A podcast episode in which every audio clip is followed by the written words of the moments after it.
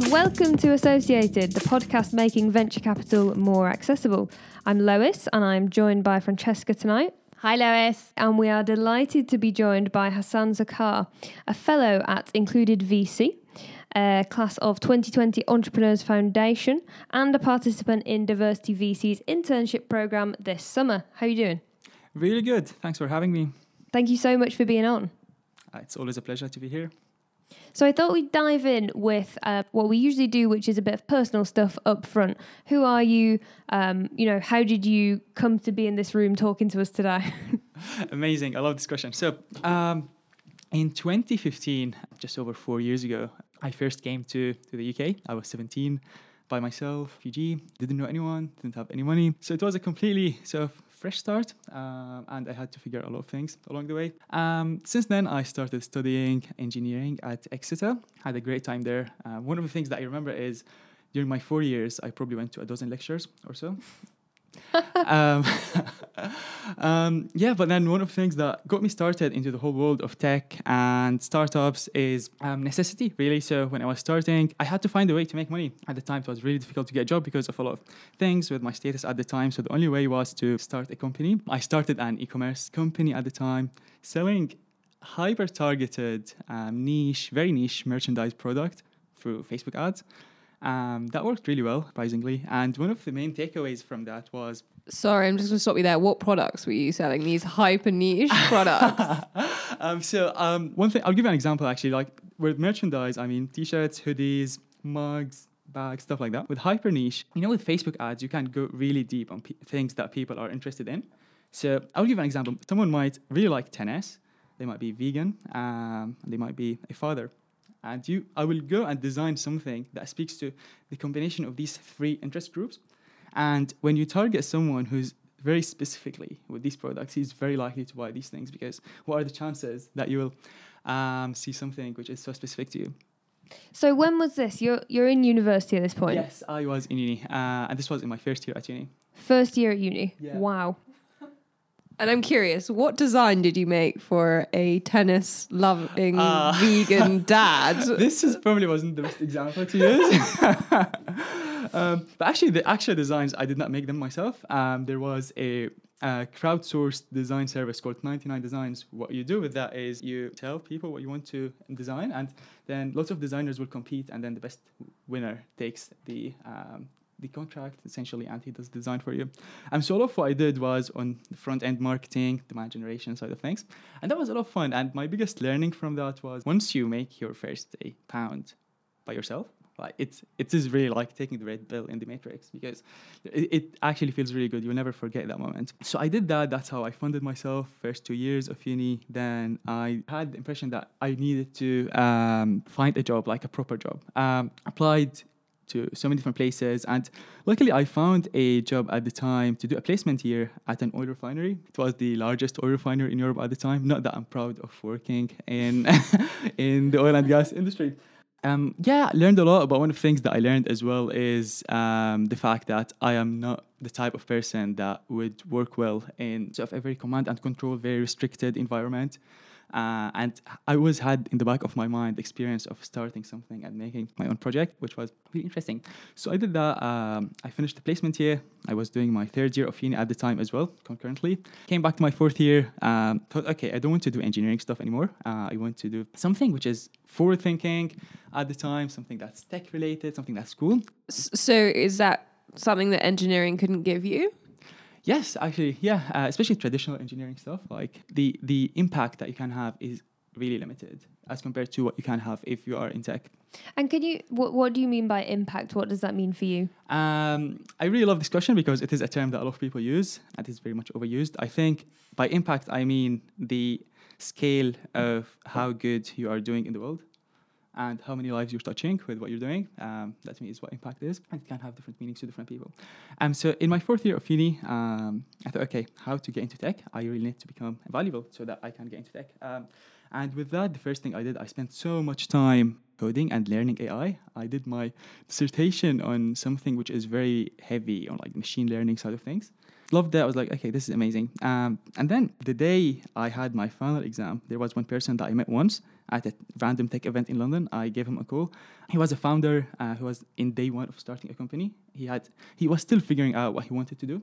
Um, and I was like, I, I just finished uni. I was about to finish uni. I need to come. He was, and it was a Thursday. He was like, okay, on Monday, uh, if you want to start, you need to be in London in Monday on Monday. Um, I was like, okay, wow, okay.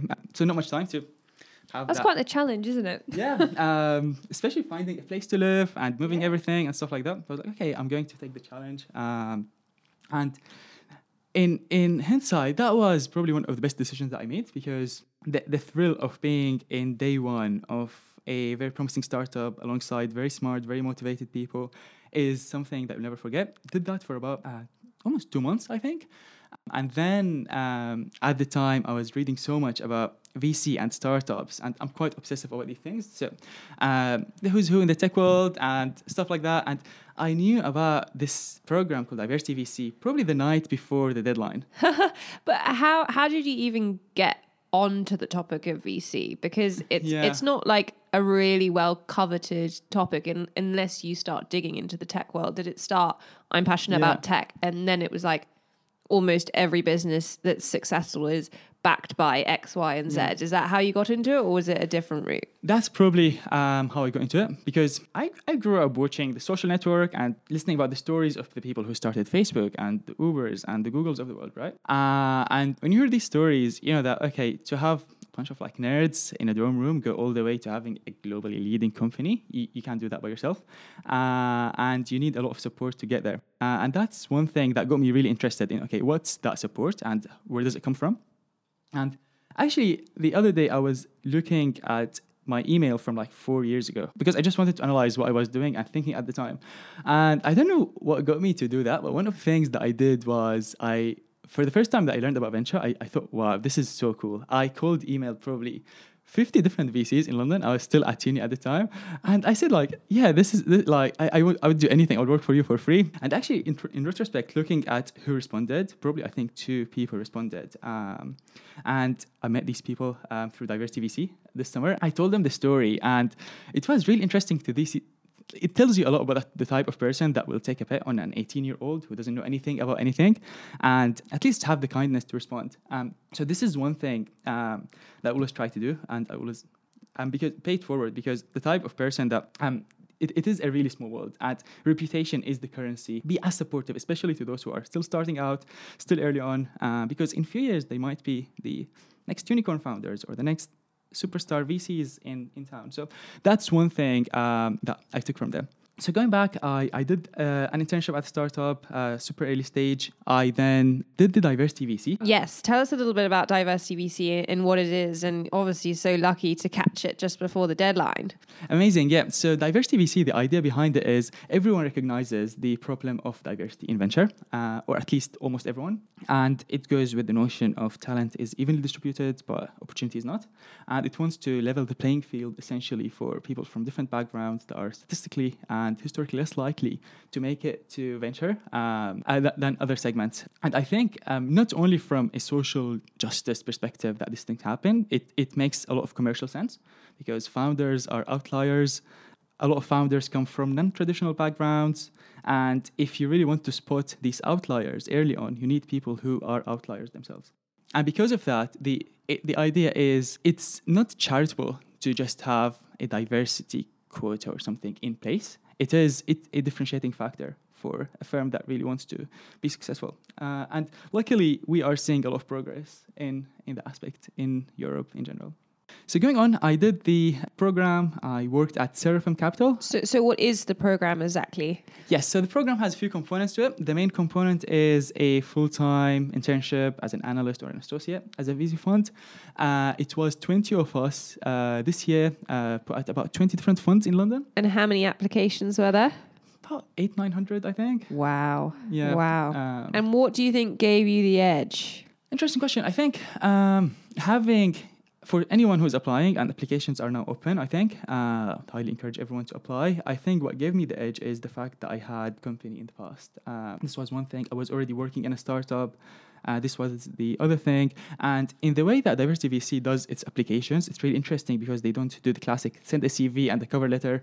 It, it has an uh, pretty much an anonymous um, essay questions that you have to, to answer, and the quality of your answers determines how good you are, essentially. So I think this this was one thing. And I, I don't know about you, it takes me days to write an essay. So how did you do it the day before? Uh, it was the day before, and I, from what I remember, it was seven questions. Uh, each one had a three or four hundred word answer. Uh, so it, it, I knew that if I was to write at my normal pace, I would not even be able to make it. Um, so one thing that I did is I don't know if you know about the voice to text um stuff on Word and Google Docs. So I mean, it sounds familiar, but it seems quite a foreign thing to me. I've I've never actually used it. Is Yeah. it easy to find? Is it like yeah, free? Yeah, yeah, yeah. I Um, have the- to plug that. Yeah, even like on your phone, if you go to the Notes app, you can just record yourself and Really? yeah. Um, Gosh, and I call myself tech savvy, and I didn't even know that was a functionality. Lois, did you? I did, yeah, because I love to play with the text functionality when I can't use my hands. You know, when you're cooking and someone Oh, yeah. texts you and you want to respond, but I, I'm not sure I find it to be particularly accurate. Maybe it's my accent. Yeah, Okay, so you you did that. that's right. Yeah, uh, it was a pleasure to fill the application because the question were like, okay, what company would you invest in if you're uh, a VC, or what industries are you most interested in? Uh, and this type of stuff is stuff that I think about all the time. Um, so it was quite natural. And then there was some editing, as you said earlier, to us with the voice to text stuff. But it took me in total, I think, about three hours to do the seven questions, which I think is a record time. Amazing. So diversity VC is um, uh, how long is the length of the program? So, um, in the first cohort, um, the length was five weeks Five for weeks. a full-time internship, but most of us extended. I spent about two months. Two months at Seraphim. At and Seraphim and could you tell us a little bit more about that that company? Yes, so Seraphim is unique in a way that it is the, I think, the world's only space tech focused VC. Uh, I'm a massive space nerd, and it was right at the intersection of venture and space, which is uh, really what, what I'm super interested in. So, Seraphim invests at Series A plus. Uh, in and it has also an accelerator, um, and it does this in companies that operate in the space ecosystem. Um, so space is not only SpaceX, as the commercial space is really very varied, and companies that do stuff in communications, in IoT, in cybersecurity, in um, connectivity, all these sorts of stuff, uh, even GPS um, companies, all this stuff falls within the space category, and even drones. Um, so it was very refreshing to to see how we can commercialize space, um, especially because if you think of space, it, it started off as something that only governments can do. The costs have gone down massively. Now, lots of small startups with some funding are launching amazing projects into space. So this was not the classic VC experience that people have because it's it's like hardware focused, IP based industry that that has different timescales to traditional VC. I think that's super, super cool. And it's definitely not people's usual experience of VC. Could you tell us a couple of startups that people should watch out for in the space? Space. Um, Totally. So in the space space, as you said, um, I think one company that is doing really interesting work there is a company called Focal Point Positioning. So the aim of this company is using a software-only solution. It will 10x the accuracy of the GPS chip on your uh, mobile device. So when, you know when you're say leaving a tube station and you don't know where to go, the directions are not clear, or something like that. yeah, Oxford Circus. Oh my gosh. Which exit do I go to? Totally. Um, Yeah, we're really excited about that. Um, so and it it really improves the accuracy to I think a level of like 10 to 20 centimeters. Um, and if you think of the application in that, not only in like say personal mobile phones, but also in drones, um, in autonomous cars, in autonomous vehicles in general. So this sort of stuff that really improves the accuracy is a company that is up- is within the space ecosystem because all the GPS satellites are in space. Um, but it's a software solution, and it has the potential to be a unicorn because it can go into every single um, mobile phone in the planet. Awesome. Thank you so much. Um, so, you talked a little bit about your application to Diversity VC, and we talked about the aims of that program and how it's aiming to get um, people from more diverse backgrounds than usual into venture. I just wondered if you had any tips for people, maybe not going for that particular program, but around breaking into venture more generally. So if I was to start uh, in VC again, if I really wanted to break into VC, this is what I will do. The first thing is um, build a unique community. It can be either geographic. So if you are somewhere where there is not a lot of presence um, of people in tech, build a community around that. If you have access to, um, say, uh, underrepresented types of founders, that's like women in tech or LGBTQ in tech or refugees in tech or anything of that sort have unique access because having deal flow uh, that comes from places where unique deal flow doesn't normally come from is going to set you differently from uh, most other applicants. The second thing is um, write content, tweet. VCs love being on Twitter. They probably spend too much time on Twitter for their own good. It is so easy to access and interact with the VCs that you would not otherwise have the chance to speak to. Um, over time, uh, start commenting on things, replying to things, asking questions. This will give you some visibility and it will give you a bit of a brand name as well. Um, I think that's really good advice, actually. It's advice that I sometimes give to uh, founders. So, especially, I think it's a really good workaround for things like getting warm introductions. So yeah. if you're on Twitter and you're following, you know, your favorite VCs, you can get a real sense for who they are as people, what they like, what makes them tick, um, and it makes it so much easier for you to make that warm relationship yourself. Totally, totally agree, and it gives you this instant credibility as well. So when people look you up, you have you have some content, and over time you'll start to develop your own insights, your own thesis, uh, and be open about it. Don't hold anything back. There are ways of doing. I think actually one useful thing that people can do. Um, yesterday there was a guide that was released. It was called the I think the Holloway Guide to um, Twitter, and it's very much focused on VC Twitter. Uh, it's really thorough and it gives you lots of tips on how to stand out. Have a specific theme, expertise, whether that's a an industry, so it could be space, could be fintech, could be prop tech, um, could be anything, but have something that you're good at. And also have a vertical that you're interested in. That could be SaaS, could be marketplaces, uh, platforms, uh, ISAs, a space which I'm really interested in income sharing agreement. Um, I think we're just scratching the surface with this whole new economic model. Um, so this is something that's going to help you stand out. Um, another thing, Scout. There is a lot of new Scout networks. and people do it at times just to build experience, and sometimes people get paid for it. Should we just let's let's take a quick pause? So scouting, I think, is a super interesting topic, and I'm not sure we've spoken about it yet. We're actually going to have some guests, I think, later on in the series who are going to talk to us okay. a bit more about that. But maybe you can tell us what you mean by that. What are some of the programs that you're thinking of? Yeah, so um, one example that comes to mind is Ada Ventures. One way they are they are thinking of um, generating deal flow, especially diverse deal flow, is by using scouts. So if you are a scout on such a program, your job is to go and find interesting deals from uh, that people wouldn't otherwise have access to these deals.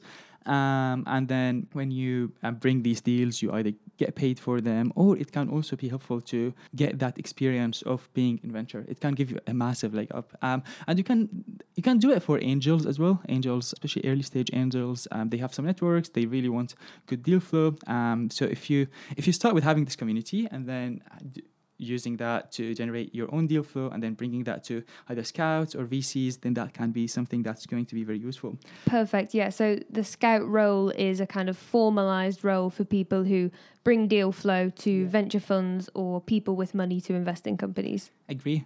So scouting for angels or smaller funds, there are a few examples that come to mind. If you do a quick Google, um, uh, Ada Ventures, as I said, Pact VC, they have a scout program. Um, there's also um, some remote scout programs for US-based funds. Um, one of them, uh, from my memory, is called Tiny Seed. Uh, a really interesting phenomenon, which is not the classic VC model focused on profitable, sustainable businesses, um, but giving them the financial support um, early on. Um, yeah, and lots of people do scout programs um, before they break into VC, don't they? So while they're at uni, that's a really good example because, like you were saying before, it also links back to having access to communities that other investors don't necessarily have access to. Um, and so uni's a great example of that. If you're on campus, you've got your ear to the ground of like you know what younger people are using, um, and so like to your point, it's all about leveraging your advantages in your differentiator to get yourself that position so you get your foot in the door, right?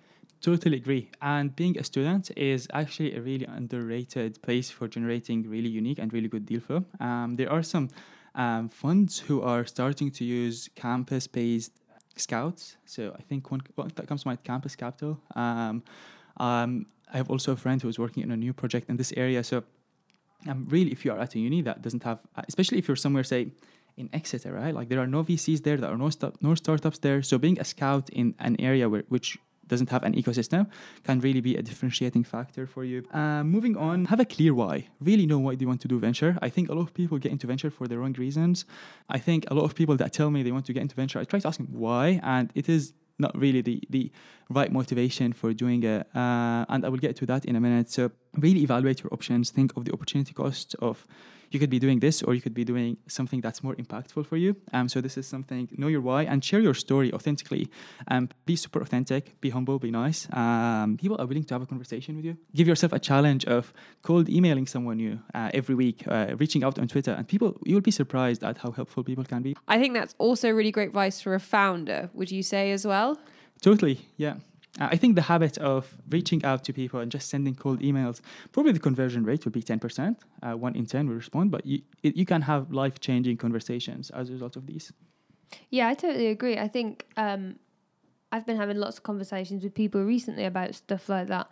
And, you know, often people can be a little bit reserved about that kind of thing. You know, they don't want to impose on on people. But actually, if you, I always think, you know, if you put yourself in the other position, if someone were to cold message me but had you know really clear articulation of why they wanted to chat. I'd be so open to it. And then you know you're nodding you would be too. Almost everyone is like you say like um, a nice person interested in good conversation with people with similar interests.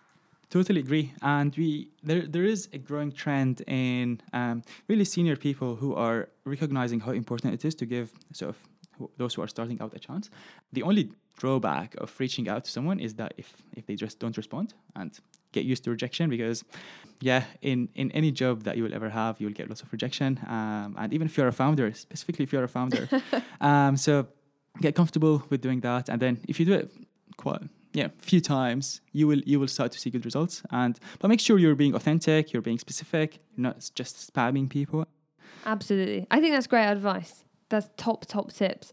Um, so I did want to ask you a little bit more about, you know, you've had experience of you founded your own company when you were in first year of uni. Since then, you've had some experience in the VC space as well. Do you have any takes on, um, you know, your experiences of those two different worlds, and from in your, you know, personal point of view, you know, what do you prefer and why, and and what kind of path are you going to take next?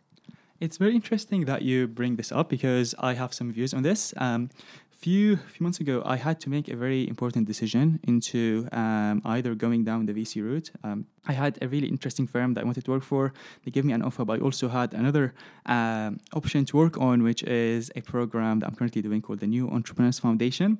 With that, I'm now working as a machine learning engineer in a clean energy company. It was a really different options, and um, the main considerations that I had in mind were the following. The first thing is really what type of person are you? There are, uh, I am, I know myself, I love to build things, I love to make things, I have this engineering mind. And um, having that and seeing when you're a VC, one of the most frustrating things is seeing these amazing founders working on these amazing projects. And all you can do is just give them a check. At that times, you just love to go and join and build something interesting. Um, so that's one thing that led me to go down the entrepreneur route. The other thing is know what you are optimizing for, whether knowing knowingly or unknowingly, everyone is optimizing for something. Some people optimize for work life balance, some people optimize for traveling and flexibility, some people optimize for um, wealth, some people optimize for uh, impact. I know really well what, what I want, and I have very clear goals uh, of what I want to achieve in the next few years. And, um, and these revolve to me um, around um, wealth and impact. And really, to if, if I was to think of I'm 22 now, when I'm 30, which path is going to take me closer to have these two things achieved. And it, it, I think it's really good to have very clear conversations with yourself into why are you doing things? Don't do things to impress people. Don't seek validation from others. Be true to yourself. Vc can seem like the sexy glamorous um, super cool industry to be part in but think of the opportunity cost. Think of um, you know you can be doing this or you can be doing something which is um, going to give you more skills for the long term. Keep that long term view in mind. So, one of the reasons that I want to stay in VC is around the transferable skills. So, with what I'm currently doing, um, I'm really applying cutting edge AI to clean tech. So, that seemed to me like ma- really maximizing impact as opposed to being in VC, where you really you are helping these amazing entrepreneurs and it can be really empowering and really interesting. But um, is this the maximum, the most like impactful thing that you can be doing with your time? And they have another take um, on VC, which might be, seem a bit controversial. I think a lot of VCs are a bit like a Ponzi scheme in a way, and I will elaborate on this. So. okay, elaborate on it, Hasan. Um, okay, so I think with that, um, let, us take a scenario. You have seed funds, um, Series A funds, and Series B funds. Seed funds, they put a lot of smaller checks into lots of different companies. After they invest, the first thing in the first board meeting, what do they tell the founders? Grow, grow, grow at all costs. The companies grow, then they go two years later, they raise their Series A at 4 or 5x the valuation. The Series A, what do they do? Same thing grow, grow, grow. A few years later, some companies go and raise B, uh, their B rounds. When that happens, say over the two first two three years of a fund where everyone is doing the investments, they go back to their LPs. Look, like we we uh, we're getting amazing returns, four or five X returns on some of our companies, the LPs, because the markets are doing so well everywhere, and it's everyone is starting a new fund. Um, LPs will put money back into this, and the the reality is, I think when the next economic crash is happening, um, the amount of funds that will go underwater is is enormous because a lot of the startups that are being funded are fundamentally flawed. They are um, sort of gross margin uh, negative. Um, and the public markets are not taking this. A big example of this is Uber, what's been happening since the IPO, um, stuff with WeWork, etc. So um, I think I have some takes on, and even this, uh, a lot of this goes to founders as a piece of advice. Be very conscious of uh, why you are raising, who you are raising from. Are you aligned with your investors on the vision of where you want to take the company? And this is something um, that that can really make or break your company. I totally agree with you. I think that's that's really excellent advice. You know, there's a lot of discourse at the moment about VC um, as as a kind of career path for individuals and then as um, funding options, if you like, as well. And, you know, for me, I just think actually um, it comes down to people again, like you said, that kind of discourse needs to be paired with um, self awareness because really, you know, it's as good or as bad as as almost anything else, depending on what your um, what your personal context is, and as you say, what what are you looking to optimize for? And for some people, it's the perfect role. You know, there's there's lots to love about it. For others, it's just not right. And I think it's exactly the same for funding. And actually, I think one of the healthiest things is good debate about you know what other funding options are out there and more transparency.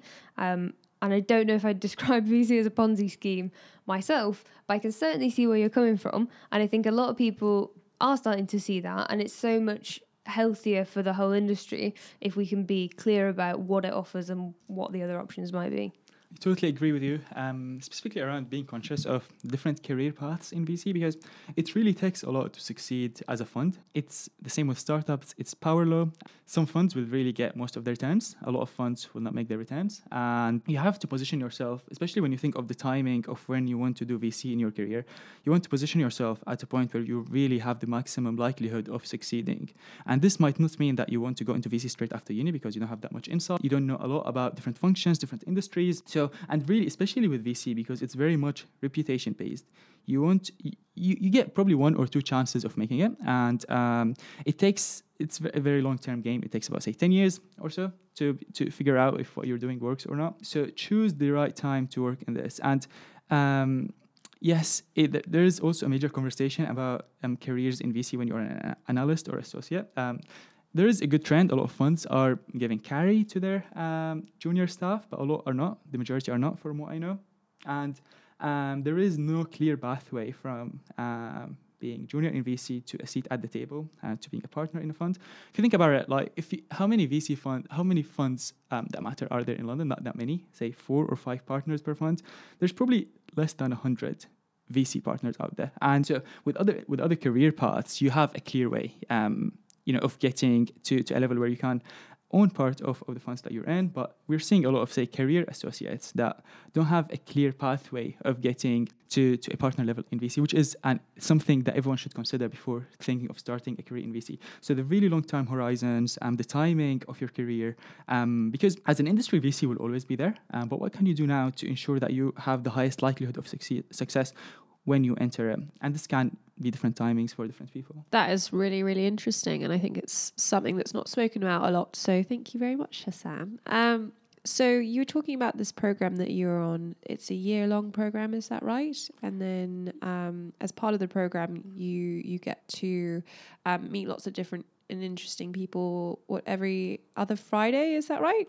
Yes, that's um, that's one element of it. Um, the New Entrepreneurs Foundation it works the following way. So they match, they select promising future entrepreneurs. They place you in high growth entrepreneurial companies, and then um, over a twelve month period, you build enough of a network, enough of an experience and insights that you can go and start something on your own at the end. So is, is that what you're planning on doing? Probably, probably yes. I'm still exploring various spaces, um, and actually doing this over a 12 month period. It gives you this sort of safe space to try so many different things. Yeah. With a lot of really interesting people. Um, everyone that I've met on the program so far is really driven, really humble, um, and you can tell a lot of people will be ultra successful. Um, so being in this community is a really good preparation for someone who wants to break out and start something on their own at some point. That's super cool. And actually, um, your conversation reminded me of an article that I read. And I love this stat 55% of Americans' billion dollar startups have an immigrant founder. Oh, wow. I so, isn't that. that incredible? Um, so, I'm going to throw a question at you as what, why do you think that is? I mean, obviously, you've got a real drive. Do you think that that's based on having landed in the UK and then literally just had to go from the ground up and, and make yeah. resource because you didn't have any other options? Like, wh- why do you think um, you've got that drive over perhaps your friends or people that you've met? Um, I think the one of the things that make a successful founder or entrepreneur in me is um, to me is how comfortable are they with risk and how comfortable are they with struggles and pain. So yeah, it's it's these two things. So are you willing to um, risk your career? Not necessarily your career, because really, like if you think of the worst that could happen, it's probably not that bad. Um, but it's it's this tendency to really have this ability to take risks and this this hunger, like this drive. To, to really be exceptional in everything that you do. Um, it can be a bit of like a chip on the shoulder in a way because you want to prove yourself, one thing. But also, and a lot of it comes from, a lot of, what I'd say, ambition comes from struggles. And uh, when you go through like difficult life circumstances, this instills in you this sense of wanting to do something uh, impactful in your life. That's amazing. So, shall we go on to question time? Let's do it. Um, so you've decided to um, pick this question, which I think is fantastic. But thank you to everyone who has submitted theirs. So this is from Hui Wang. Congratulations, Hui. You'll get to go and have a coffee or call with Hasan. Um, so Hui wants to ask you Everyone goes on about how important diversity is in the ecosystem and everywhere else for that matter.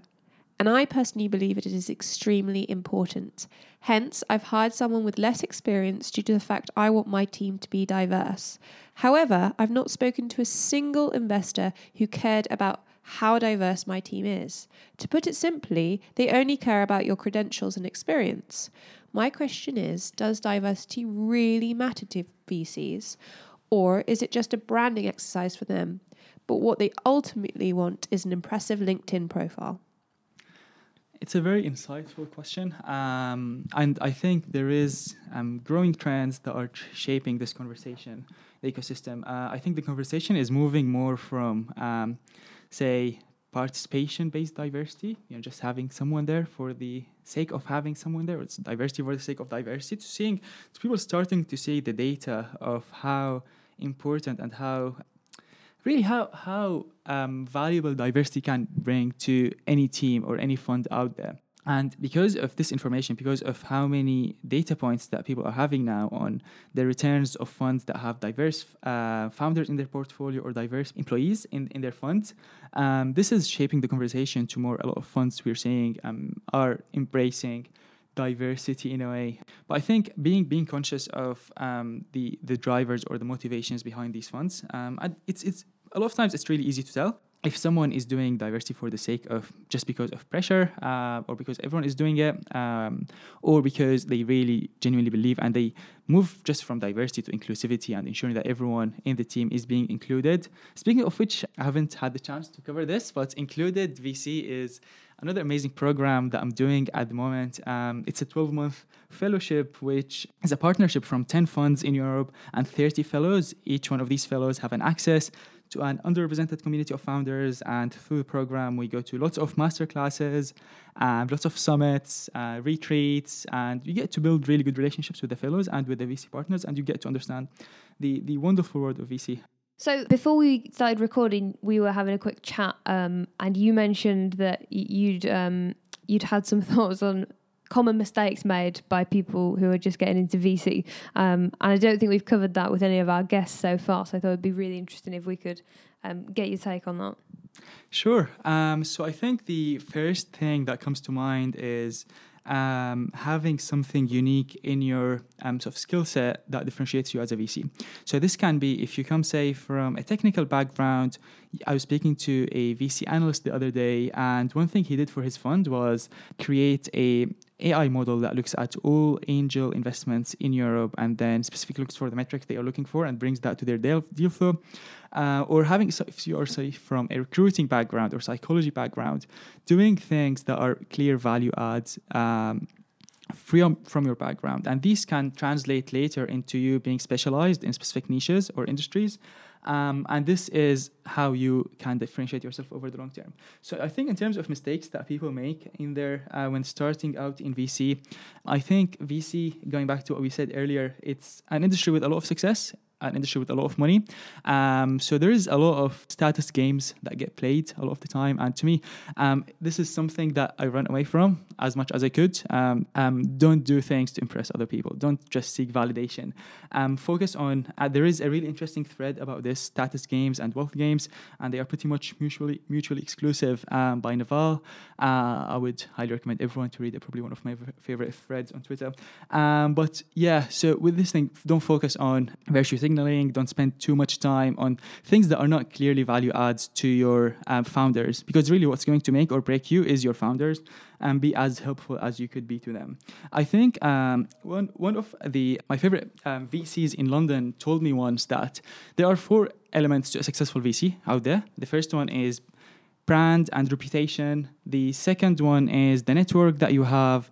The third one is the unique insights. You need like if you if you look at this information in the same way that everyone else looks at the information, you will not make breakout investments. So you have to have unique ways of looking at things, being contrarian at times, and uh, having having value beyond the uh, checks that you give. Um, so either be uh, if if there is no value that you're adding, be silent money or be smart money. But don't be the type of VC that will unnecessarily interrupt and try to change the strategy of a company when you're clearly not in a, the right position to do that.